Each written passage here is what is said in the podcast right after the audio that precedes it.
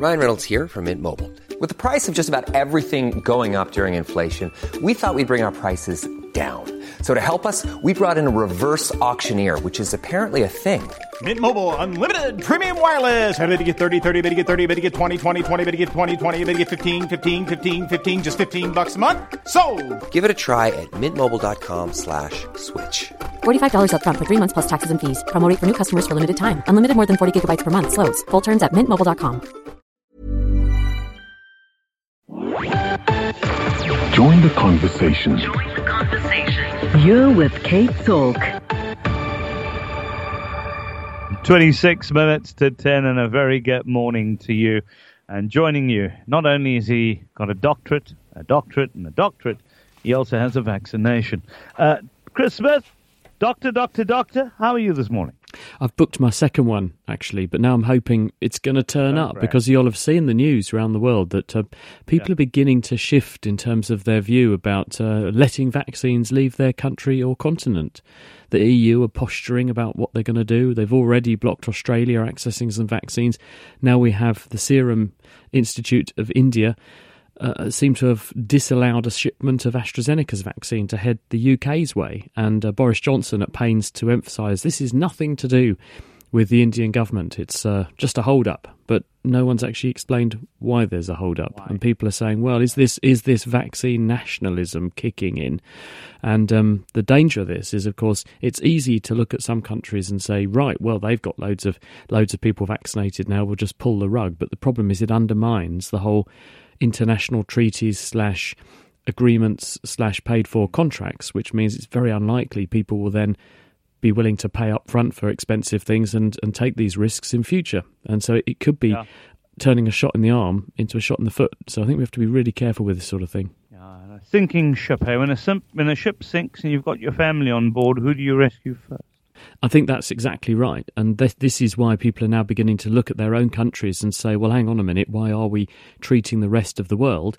But at the same time, if you've got cash flows and exchanges for uh, of contracts, and you're trying to encourage and foster international trust, the way you do that is not by uh, then ripping up the paper at the last minute. Because if you look at what um, you know, Ursula von der Leyen, who is the president of the European Union at the moment, is saying they're talking about enacting an article, a particular thing that can be used as a political instrument that hasn't been used since the 1970s when there was an oil crisis.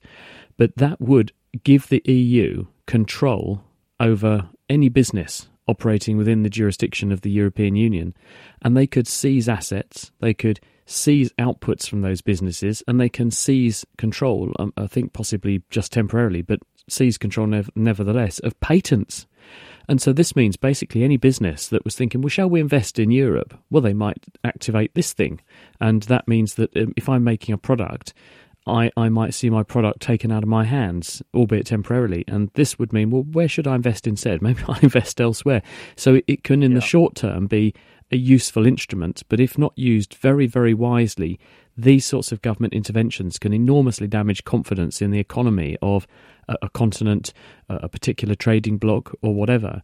And that can have longer term repercussions that can be more painful than the short term benefit um, or the short term thing that you were trying to, to avoid. So this this is certainly you know this virus and this pandemic is certainly producing really strange times, isn't it? It's making people behave and countries behave in ways that perhaps we wouldn't have predicted.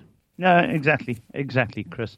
Uh, but uh, did, did the UK? Well, if you're obviously waiting for more vaccines, did you buy more vaccines than you needed?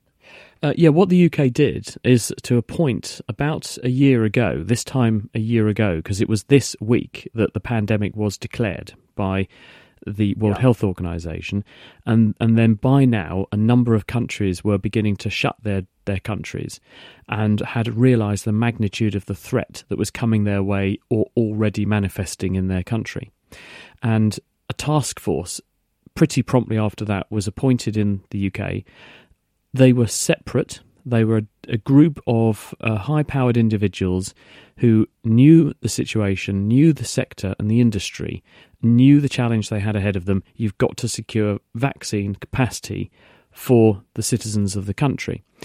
And obviously, you don't put all your eggs in one basket because you don't know. When you don't even know if it's going to be possible to make a vaccine, let alone make a coronavirus vaccine that will work mm. and do that in months, not years. It normally takes a decade to do this. You don't know where to invest it's a bit like the stock market. You do not put all your eggs in one basket. What you do is you spread bet, you spread the risk, and that way you gamble on the fact that you are going to win big in a few cases and you are going to lose a lot of money in other cases. But the big win is more than going to adequately pay for the, the losses. That's exactly what they did. They very cleverly spotted very accurately. It was an amazing tour de force by the people who did this. They spotted and predicted which companies were the front runners, which products were going to be over the line first and who had the manufacturing capacity to back it up. And then they put enormous, great, ambitious orders in with those particular suppliers in order to be first across the line and make sure that there was adequate vaccine capacity so that if some of these vaccines didn't deliver, which we know some, some are going to fail, uh, they yeah. would have capacity to treat the, the country. Now, what that will translate into is an oversupply in the short term and what Boris Johnson has said is that if there is oversupply, then the the British will donate those supplies internationally to prop up anybody and everybody who needs needs help, and that's fantastic, and that's going to happen. But at the, yeah. at the same time, you can only do that if countries that are making these vaccines actually honour their offer and um, well, exactly. and they haven't. And so you'll end up with a situation where the UK may have said to a number of African countries or to COVAX, there's the international organisation that's that's distributing vaccines to on an equitable basis internationally. A number of countries have signed up to this. But if you if you've paid for them and they haven't arrived in your country, you can't then give them to the COVAX initiative. So it could actually end up robbing other countries because of someone's perceived efforts to safeguard their, their own supplies. So, you know, the ramifications and repercussions of this could make COVID rumble on for much, much longer, which is why I'm saying we need, we need to be very cautious. It's very easy to take a short term viewpoint. Oh, we, we must look after this country in isolation but in fact, there are there are implications and, and, consequences for all these things. Actions have consequences, as people often say. The other argument could be made, and we'll go to Peter and Rondebosch, who's got a real question for you. um, it could be that, that so the richer countries uh, stockpiled all of this, preventing the poorer countries who had to get money together to try and get this from being able to secure anything close to what they need at the time they needed it. So that is the other side of of, of, of, of you know the richer hmm. countries mm. with better GDPs, better GDP to debt ratios, stockpiling different types of vaccines for their own people. Yeah, there's, the no, there's no stockpiling well, going on though. Yeah. I mean, let's emphasize mm. the the rate of supply is the limiting factor. Okay. So as soon as things flow out of the factory, they go into people's arms. They have a limited shelf life. These sure. things. They also um, are in so uh, hot, so much hot supply that they're not hanging around unless you are in Germany at the moment, where uh, a million people have not turned up for vaccination. I, am told it's a million people, but certainly there's been a very big uptick in the numbers of no shows for AstraZeneca's vaccine off the back of the negative press that's flowed from across Europe since mm. January, actually. And, and that's a yeah. real travesty. And I've been saying to people, instead of just putting the kibosh on this vaccine, I'm sure there are many, many countries who would immediately say, well, we're fine. You don't want it? Fine. We'll have it, please. Yes, absolutely. Dr. Chris Smith, the Naked Scientist, taking your questions this morning. Anything about everyday life? Peter in Rondebosch. Hi there, Peter.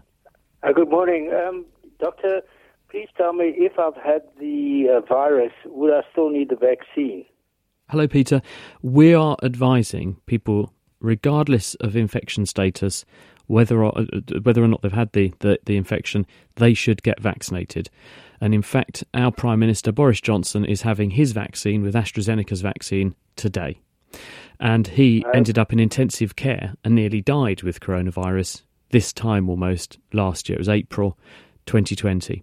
Now, the rationale behind this advice is several fold. One is that immunity to coronavirus is not long lived. Regardless of what sort of coronavirus you catch, although you make a response, that response is not long lived. It's not like measles immunity or rubella immunity, where you have the virus, you are immune for life, or you have a good chance of being immune for life. That's not how it works. It's very short term.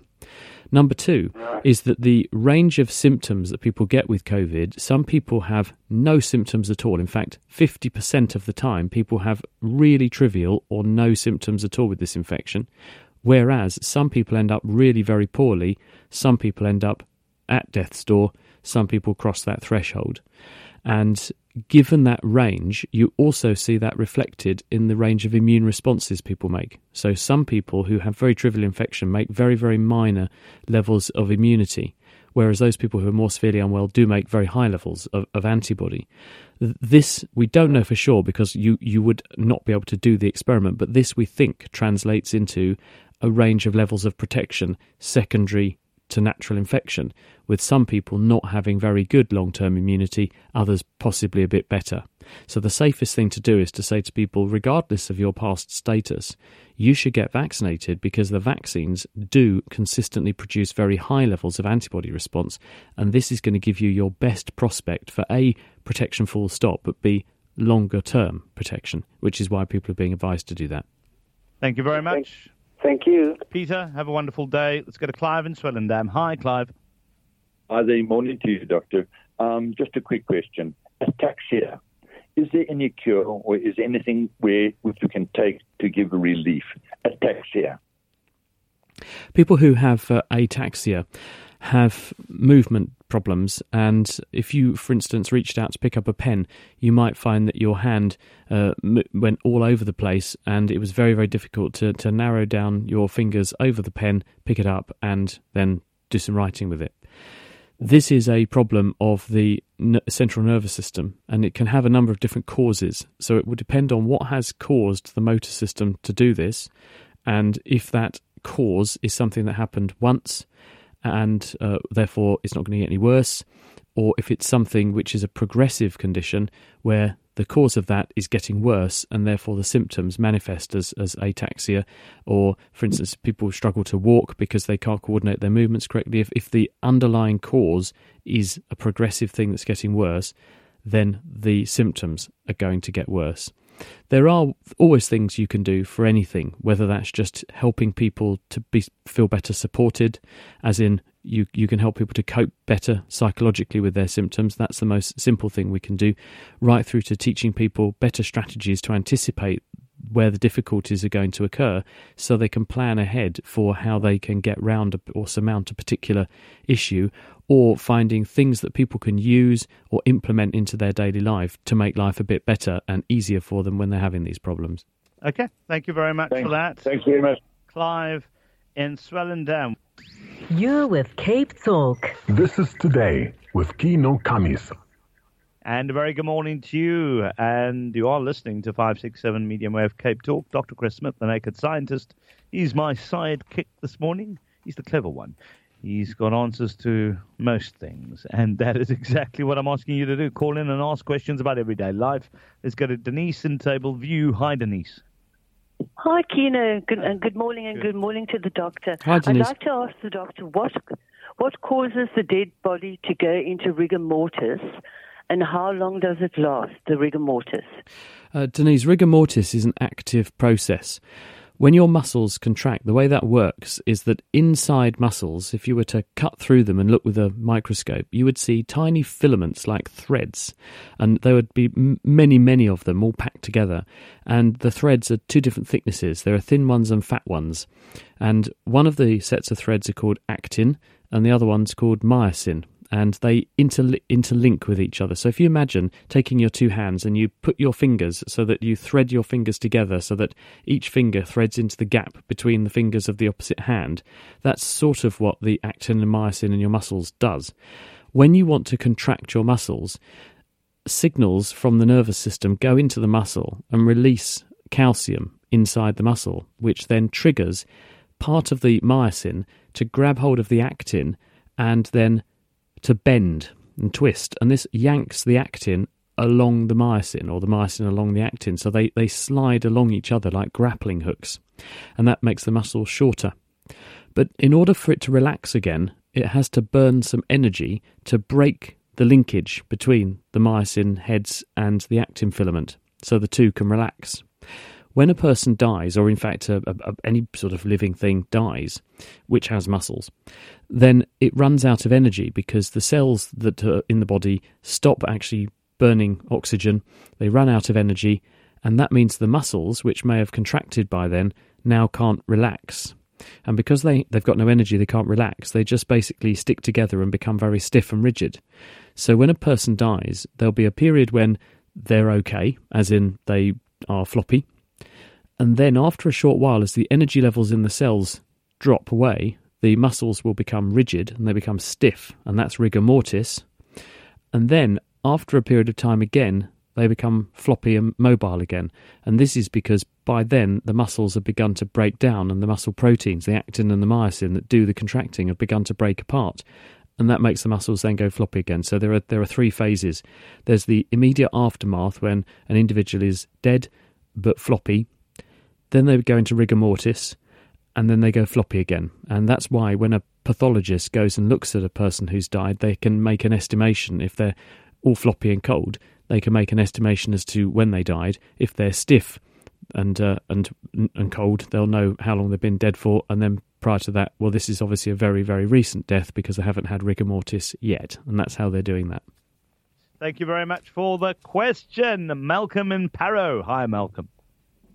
Hi. Um, Chris, the listeners might be keen to know a bit more about the vaccine in particular the messenger RNA vaccine, how long does it last in the body? But we in South Africa have the J&J, which is DNA. And I was keen to know what happens to the DNA that's injected with the vaccine. These vaccines are, uh, as you say, based on the genetic material from the coronavirus. So, in the case of, say, AstraZeneca's vaccine, the way that works is that this is a modified cold virus. It's a chimpanzee adenovirus. And they've taken the genetic code for the spike of the coronavirus, which is what it uses to infect our cells. So if you make an immune response against that, you basically gum up the works of the virus and it can't infect. They've put that piece of genetic information inside a modified cold virus and you inject the virus and it delivers that genetic sequence into muscle cells at the site of injection, the muscle cells decode that message and, and, basically turn themselves into a pharmaceutical factory for a couple of weeks, which makes enormous amounts of the coronavirus spike, which is what primes the immune system. Johnson and Johnson's vaccine very very similar. That uses another modified cold virus or adenovirus, again a DNA virus. There's a DNA message in there that achieves this. But what we know about these agents and these viruses is that the DNA does not persist in the long term. It doesn't get added to your own body's DNA. It sits in cells alongside your DNA. And, and we know well how this happens because these sorts of viruses infect us all the time. Adenoviruses are very common. And we know for a fact that the body has got various mechanisms to get rid of those bits of extra genetic information in the long term. The related vaccines are the RNA vaccines made by Pfizer. There's also the Moderna vaccine. And rather than using DNA, they use the chemical relative of DNA called RNA. This is, instead of being two strands wound round each other, one the mirror image of the other, RNA is just a single chain of genetic letters, but it basically works the same way. And they package this up into a format so that when you inject it, cells pick it up and they can decode that message, read it, and again make the spike from the coronavirus in your muscle cells, educating your immune system. These sorts of things are very short lived in the body. RNA is a very fragile molecule, and there are mechanisms in play in cells to break it down quite quickly because that's how they terminate the signal or the effect of, of reading genes. You don't want this stuff hanging around for very long, so cells have got clever mechanisms for spotting RNA messages and breaking them down. So you need a big dose, and that's probably why you need two doses of, the, of these vaccines, and they therefore limit just naturally because of the way cells limit the, the action of these messages how long they work for. But we expect that within a short period of time, as in days to weeks, there won't be any of that genetic message for any of these um, vaccines left behind. Uh, instead, what there will be is the, is the immune legacy of having programmed your immune system to recognize the bit of the coronavirus that they carried the message for. And I think our final question today, Joe, do we have time? I think we can. A quick one from Len. Hi, Len. Hi, good morning. Um, there's something that was sent on WhatsApp to me, and it's about Dr. Vernon Coleman, um, COVID vaccines are weapons of mass destruction and could wipe out the human race. And look, it's not something that I, I, I want to talk about on radio, but I would like to perhaps send this uh, this WhatsApp message um, for you to have a look at and and and for you to comment on at a later stage. Well, Len, um, I mean, the, the internet is awash with conspiracy theories. And just cast your mind back, there were people in many countries going around smashing up mobile phone stations because yep. of claims that the 5G signals convey COVID to people, which is absolute rubbish. Someone, when I got my vaccine, told me I had been injected with microchips, which were enabling Bill Gates in order to track my movements and, you know, listening to my thoughts or something. They even went as far as to send round on the internet the circuit diagram for these microchips that were being injected into people. Uh, when we looked up the circuit diagram, it was actually a wah pedal for a guitar uh, is, is published on the internet. So it's just rubbish. And you have to be very, very careful that the reality is this that if you catch COVID, then if you're an older person, there's a very real prospect that you'll have life changing consequences from that. If you're a young person, you could get long COVID 30% of the time.